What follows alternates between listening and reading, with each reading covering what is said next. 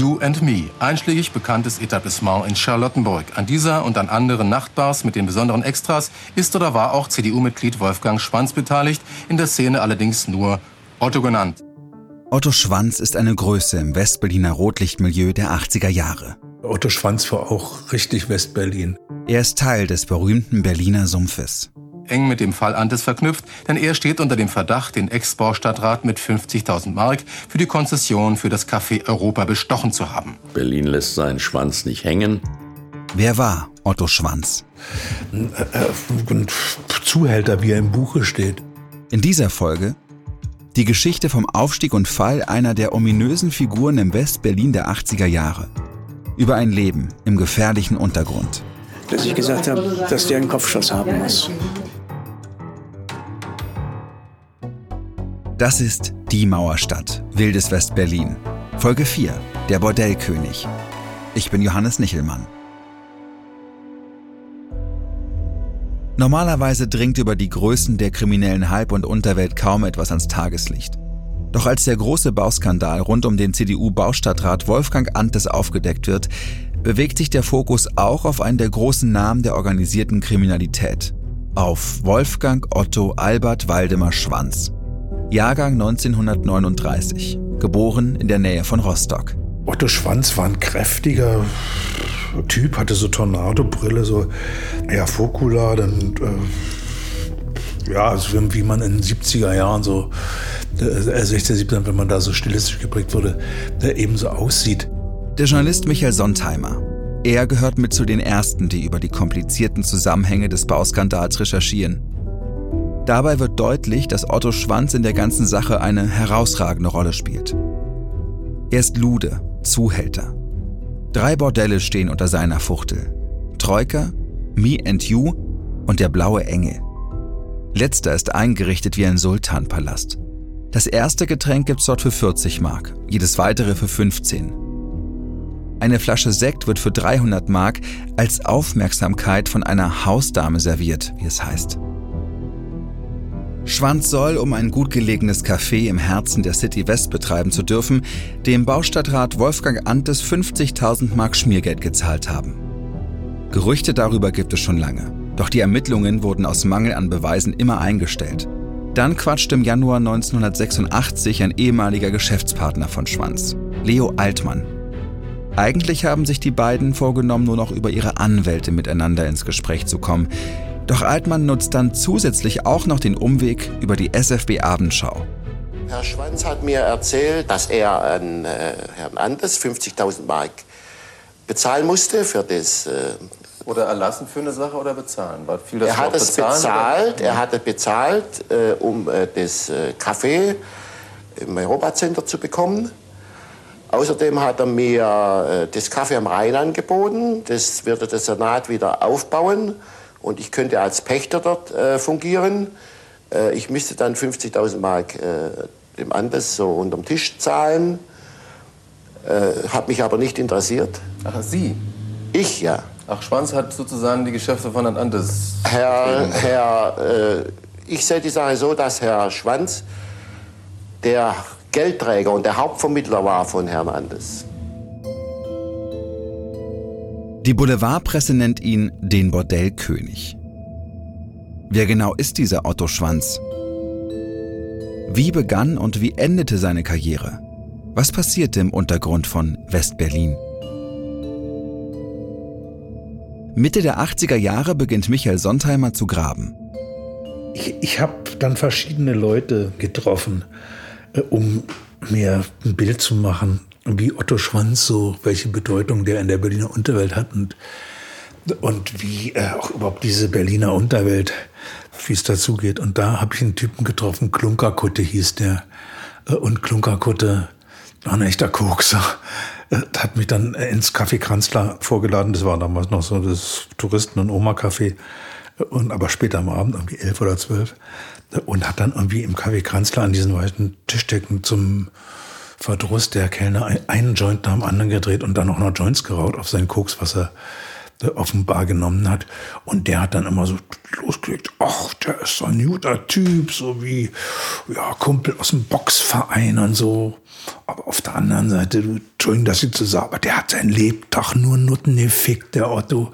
Und so hat er dann so erzählt. Und so wurde über den viel, äh, viel erzählt, also als ein äh, sympathischer Mensch, mit dem man irgendwie mit Handschlag gute Geschäfte machen konnte hatte auch so, so, wie das ist, so Verbindung zur Polizei. Wenn es eine Razzia gab, da irgendwelche illegalen Mädchen bei ihm, dann hat er vorher von der Polizei einen Anruf gekriegt und die waren weg. Haben Sie denn Otto Schwanz mal kennengelernt persönlich? Ich habe ihn im, im, Untersuchungsausschuss und, und im Prozess dann gesehen. Also nicht in seinem, äh, seinem Element, also wenn er in seinen blauen Engel da Hof gehalten hat, da habe ich ihn äh, nicht erlebt. Hinterher habe ich erlebt, der war auch eine ziemlich provinzielle Type. Der war nicht besonders helle, der war so äh, Friedliesenleger oder Rohrleger, irgend sowas hatte er gelernt. Otto Schwanz brüstet sich vor seinen Leuten damit, dass er allerbeste Kontakte nach oben habe. Er könne auf den Zentralcomputer der Polizei zugreifen und der Polizeidirektor sei sogar mit ihm befreundet. Macht sich hier jemand wichtig? Ist Otto Schwanz ein Träumer oder spielt er wirklich in der Oberliga? Stimmt es, dass er über hervorragende Kontakte in die DDR-Führung verfügt, sogar mit hohen Stellen in Ostberlin zusammenarbeitet. Fest steht, in gewissen Kreisen kennt man seinen Namen. Aber war das ein, so ein guter Netzwerker vielleicht? Also jemand, der wirklich gut wusste, mit wem er wen verknüpft und was er davon hat? Das Wort Netzwerk ist ja modern. Also äh, wenn, wenn man ihn damals gefragt hat, der Schwanz, sind Sie ein guter Netzwerker? Dann sagt er, was, was, was, äh, Tischtennis oder was für ein Netz? Äh, und, aber Sie verstehen ja heute, was aber, ich meine. Äh, also nein, ich meine, so Luden, was machen die? Die sitzen eigentlich doch den lieben langen Tag mit äh, ihresgleichen irgendwo rum. Also selber so richtig arbeiten tun sie auch nicht. Die passen angeblich auf ihre Mädchen auf oder äh, sorgen dafür, dass die anständig arbeiten gehen, anschaffen gehen. Und sonst sitzen sie irgendwo rum mit ihresgleichen überlegen, wie sie nochmal irgendwie mehr Geld machen können.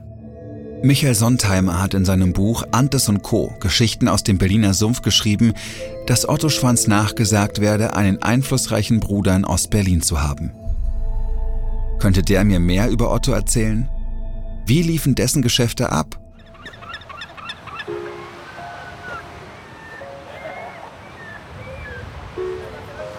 Ich habe Berlin verlassen und stehe am Strand irgendwo an der Nordsee. Schweife in die Ferne und frage mich, was mache ich hier eigentlich?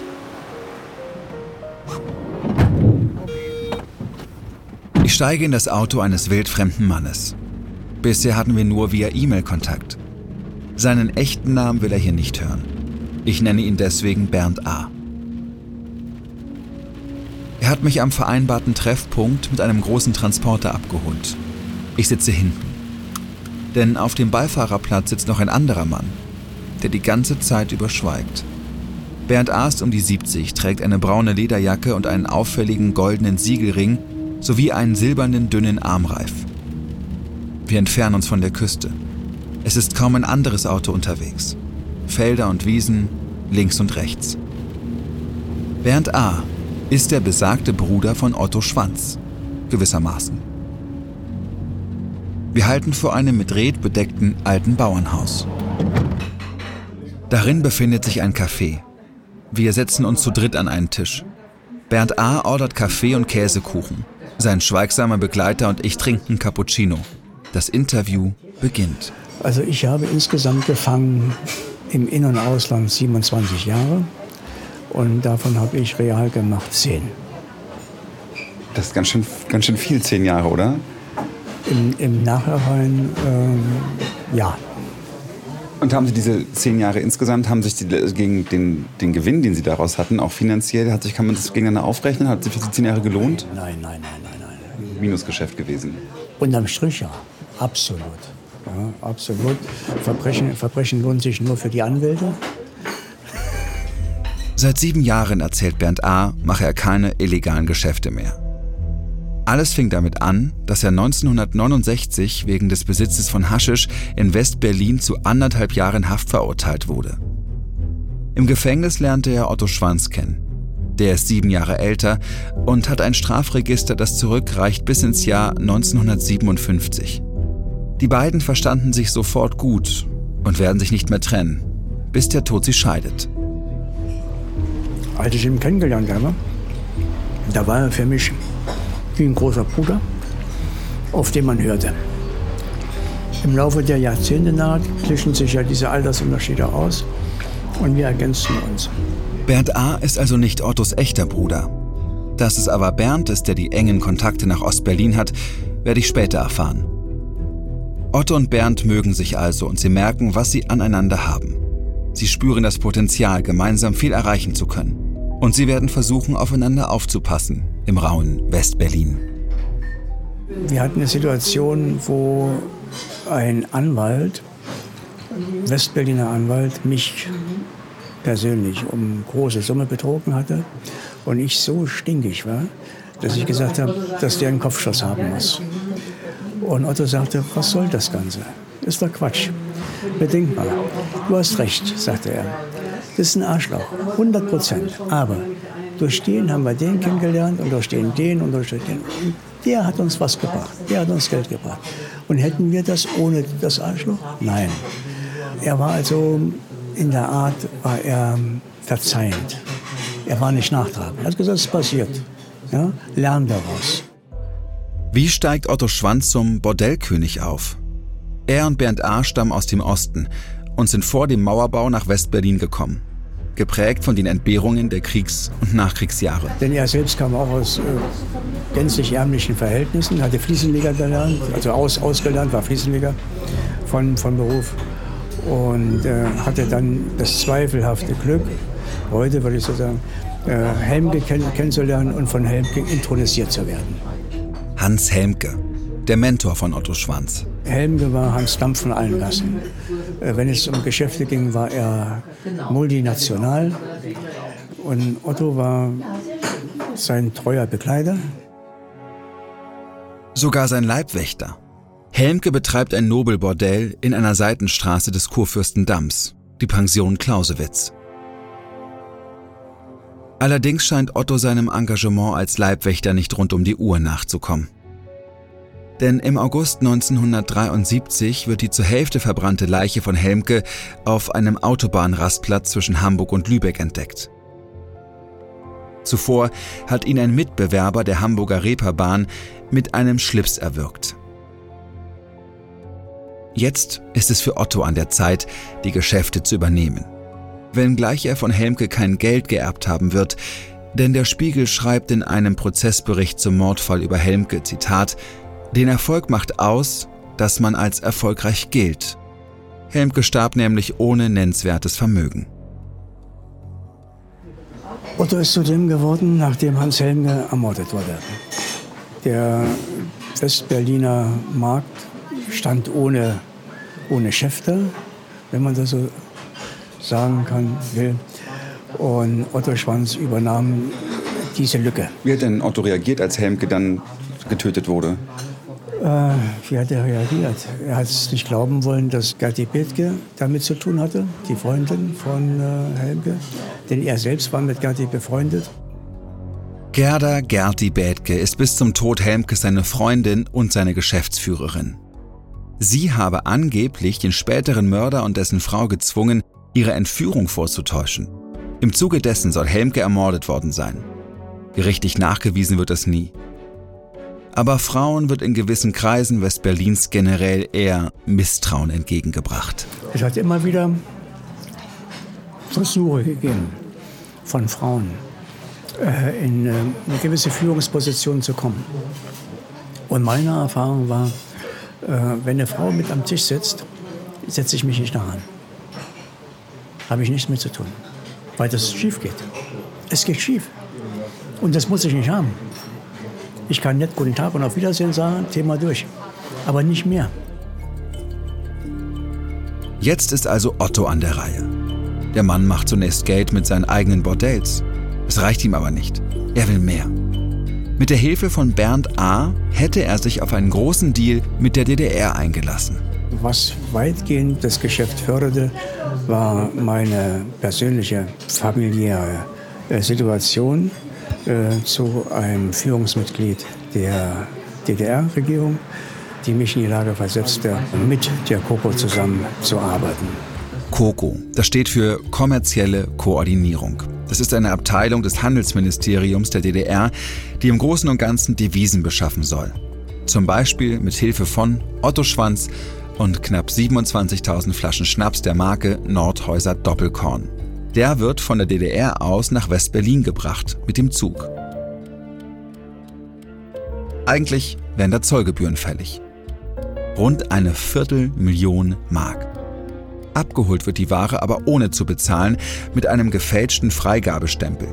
Otto Schwanz, Bernd A. und ihre Leute nutzen den Vorteil, dass die Immobilien der Deutschen Reichsbahn in Westberlin autonomes Gebiet waren. Sie waren also die Westberliner Polizei konnte da keine Handlungen vornehmen, auch nicht der Westberliner Zoll, äh, so dass uns die Möglichkeit gegeben war, hier waggonweise über den S-Bahnhof Grunewald, Nordhäuser Doppelkorn beispielsweise oder Zigaretten einzuschwärzen und äh, dann mit der Coco über Jahre zusammengearbeitet zu haben. Die Fahnder aus West-Berlin kommen Otto Schwanz allerdings auf die Schliche. Es kommt zur Anklage wegen Schnapsschmuggel und Steuerhinterziehung.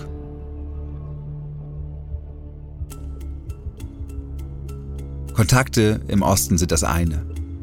Aber hat er nicht auch immer damit geprahlt, in West-Berlin so gut vernetzt zu sein? Verbindungen bis ganz nach oben zu haben? Was haben sie ihm genützt? Die waren ja wirklich hochkarätig offensichtlich. Die Verbindung, äh, so wie ich sie gesehen habe, kam in die Politik durch den Besuch von Politprominenz in einschlägigen Etablissements. Das, daraus ergaben sich diese Verbindungen. Ja? Da war Lummer beispielsweise, Heinrich, der reger Besucher gewesen ist. Über dieses Netzwerk äh, entstanden die Verbindungen. Und wir selbst hatten also wenig damit zu tun, was Politik angeht. Und zwar, uns ging es ums Geschäft. Was anderes hat er uns nicht interessiert. Ne? Ob das mit dem Westberliner Innensenator Heinrich Lummer stimmt, lässt sich nicht sicher sagen. Rund um die Aufdeckung der Antes-Affäre wird viel spekuliert. Aber dass Lummer Bordellbesuchen nicht abgeneigt ist, das scheint außer Frage. Nachweislich wird er allerdings in Ostberlin gesehen. Lummer selbst streitet jeden Kontakt zu Schwanz ab. Kennt er den zwielichtigen Otto Schwanz? Es gibt keinerlei Beziehungen oder Gespräche über hier relevante oder andere Themen mit diesem betreffenden Herrn. Aber dass ich den mal gesehen habe oder er mich oder vielleicht sogar ein Foto existiert, das kann ich schlicht und einfach nicht ausschließen. Weiß nicht, was der Herr Schwanz oder sonst wer da noch erzählt. Ich für meinen Teil habe ein äußerst gutes Gewissen, wenn auch nicht ganz so ein gutes Gedächtnis und sage, ich kenne ihn nicht. Lummer meint, er würde sich eben ständig mit Leuten fotografieren lassen. Deswegen könne er das nicht ausschließen. Schwanz jedenfalls beschließt, eines Tages in die CDU einzutreten, in Wilmersdorf, einem Bezirk Westberlins. Der Journalist Michael Sontheimer dachte eben auch, naja, jetzt ist die CDU jetzt hier so dran in Berlin, das will man ja auch zu den Siegern gehören. Und dann ist er eben da eingetreten. Warum war Otto Schwanz in der CDU? Naja, also wenn ich mich recht erinnere, dann äh, habe ich gefragt, was, was der Scheiß soll. Ja, und er dann gesagt hat, ja, das, das wirst du noch verstehen. Otto Schwanz ist viele Jahre Mitglied der Christdemokraten. Als sein Kontrahent Leo Altmann im Zuge der Antes-Affäre im Fernsehen auspackt, wird das zu einem wichtigen Punkt. Das hat er ihn so wörtlich so. Er war bei der Jungen Union, bei der CDU, ist schon äh, zig Jahre dabei und die sind mehr oder weniger miteinander groß geworden. Hm, man kennt sich von früher, ja? Oder? Ja, also ihm könnten sie nichts, hat er gesagt, ihm könnten sie nichts. Wenn er den Mund aufmachen würde, würden sie alle wegfliegen. Ist damit auch der regierende Bürgermeister Berlins gemeint? Mit Eberhard Diebken von der CDU habe ich für diese Doku-Serie gesprochen. Vielleicht kann er mir etwas von Otto Schwanz und dessen Verbindungen in die Partei erzählen. Nämlich diesen ähm, Bordellbetreiber Wolfgang Otto Schwanz. Haben Sie mit der dem... Der ist nicht in der Partei gewesen. Wüsste ich nicht. Doch, der war CDU-Mitglied in Charlottenburg, Wilmersdorf.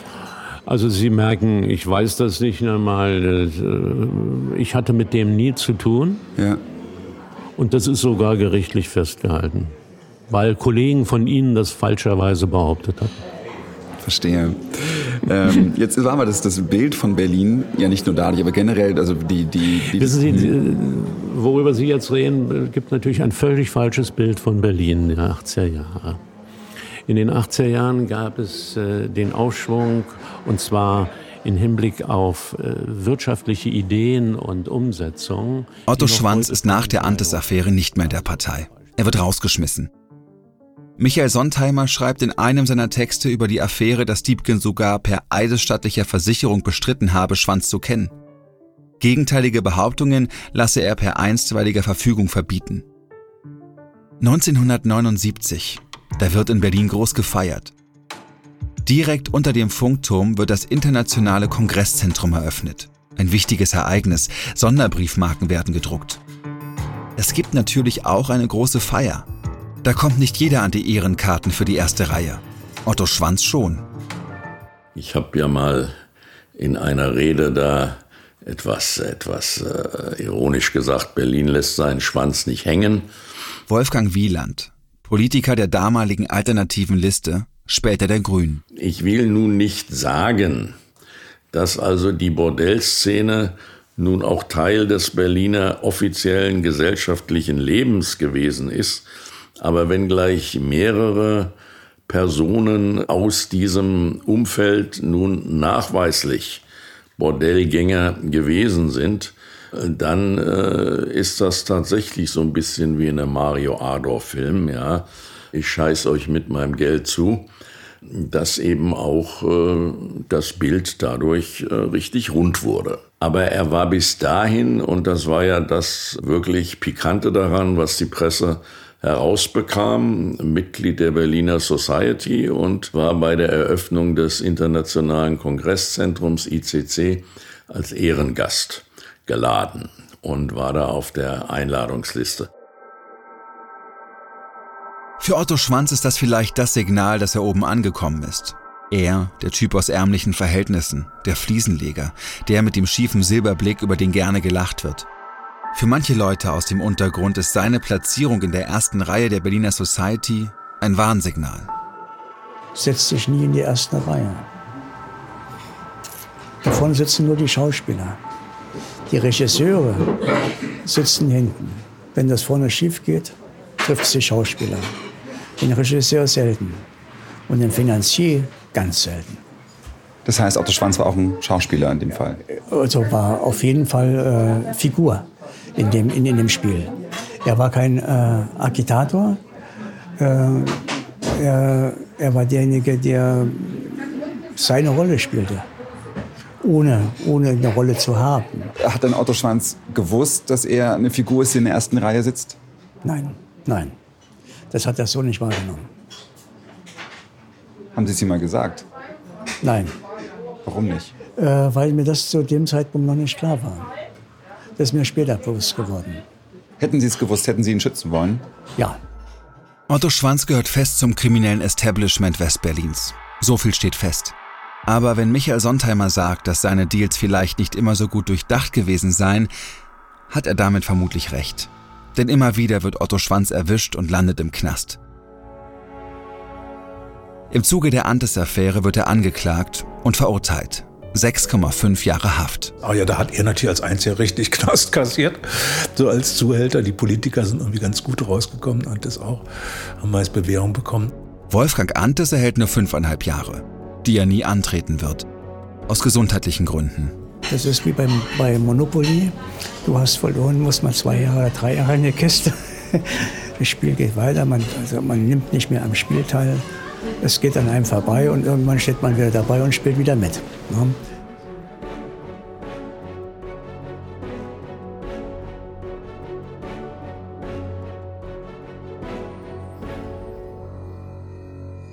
Otto sitzt seine Strafe ab.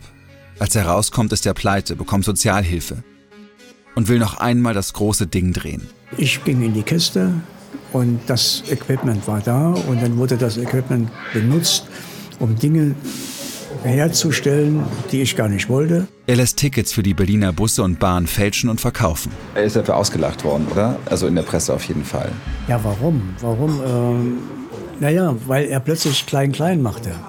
mit, mit, mit den Tickets, was waren, ich glaube, bei 70 Euro, oder, äh, bei, bei, bei 70 Mark war das damals, äh, was so ein Ticket kostete. Und er hatte einen, einen Bekannten, der arbeitete bei der BVG als, Fahr als Fahrkartenverkäufer. Im U-Bahnhof Steglitz, am Rathaus Steglitz unten. Der vertickte die, Monats, die Monatskarten. Relativ gutes Geschäft, kam jeden Tag Geld, Geld rein.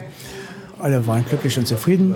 Irgendwann kamen kam Kontrolleure darauf, dass das wohl Fälschungen sind. Eines Tages war es dann so, dass eine BVG-Kundin, die solche Karte bei dem gekauft hatte, äh, zu dem zurückkam und sagte, hier, ich bin mit der Karte, das ist eine Fälschung. Und er sich dann dumm stellte, kann ja nicht sein, lehne ich ab. Und sie wollte ihr Geld zurückhaben. Sie wollte nur ihre 70 Euro, Mark zurückhaben. Und an diesen 70 Mark ist das ganze Ding kaputt gegangen. An Dummheit. Ja, hätte er, hätte, ja, hätte der Frau die 70 zurückerstattet, wäre das Geschäft weitergelaufen. Er war wirtschaftlich, war er eigentlich am, am, am Ende. Er hatte nichts mehr. War alles verspielt, wollte noch mal groß rauskommen. Und wir hatten auch noch mal äh, Überlegungen an, angestellt, wie man was machen könnte um ihn nochmal und seinen Namen auch äh, zu kommerzialisieren. Aber das scheiterte nahe daran, A, ging ich wieder in die Kiste, B, starb er. Ja, und das, es war dann vorbei. Wie war Ihre letzte Begegnung? Die letzte Begegnung mit Otto war in der JVA. Äh, ich hatte noch äh, zwei oder drei Jahre, die ich noch machen musste. Und Otto besuchte mich dann noch zweimal. Und beim letzten Besuch sagte er zu mir, weil er, ich hatte ihn gefragt, äh, wie er sich fühlt, weil er sehr, sehr krank aus, aussah. Dann sagte er, sein Herz wäre ähnlich einem laschen Luftballon. Es, würde, es könnte jederzeit auf, aufhören. Und obwohl er äußerlich noch stabil äh, wirkte, äh, war er in sich äh, schon so abgeklärt, dass er gesagt hat, du, das, das wird nicht mehr lange dauern. Und es dauert ja dann auch nicht mehr lange. Ne? Ja. ja, wie war es für mich? Es äh, einer weniger. Ne? Es, es ist passiert. Ich kann es nicht ändern. Man ist traurig darüber. Ne? Und, ähm, aber das Leben geht weiter. Muss weitergehen. Ne? Ja.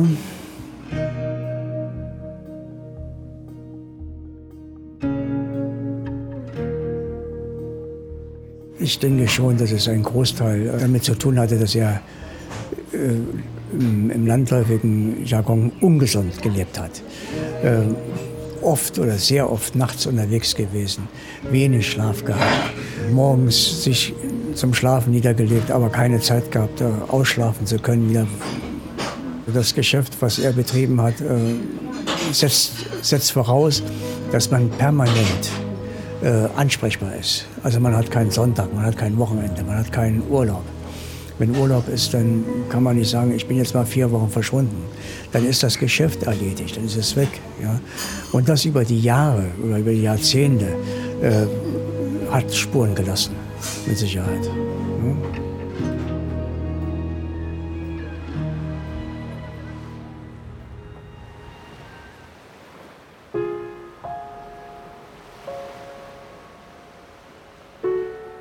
Otto Schwanz, genannt der Bordellkönig von West-Berlin. Als sein großer Mentor und Vorgänger Hans Helmke ermordet wird, hat er ihm diesen Titel wirklich vermacht. Aber nicht in einem Sinne, wie er es sich vielleicht gewünscht hätte. Womöglich eher so, wie es der Spiegel über Helmke schrieb.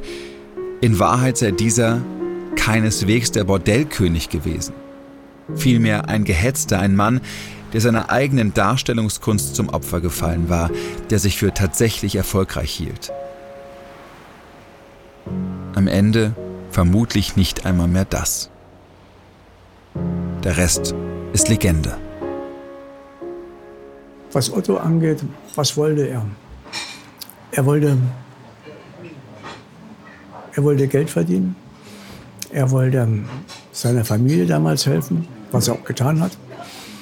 Und er ist ganz allmählich in eine Position oder Situation hineingewachsen, teilweise auch hineingedrängt worden, die er so gar nicht wollte. Äh, letztlich aber eben war er was, stellte er etwas, etwas dar. Und äh, es gab viele Leute, die einfach nur seine Nähe suchten, um dann sagen zu können, ich war Otto Schwanz getroffen. Ja.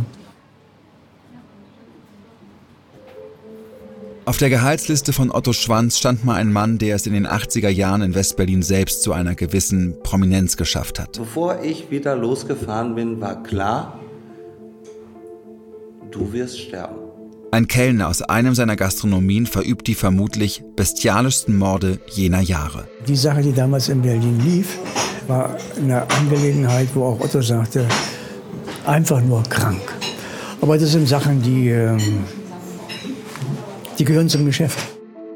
Sein Name ist Manfred M. Seine Geschichte hört ihr in der nächsten Folge. Der Mörder.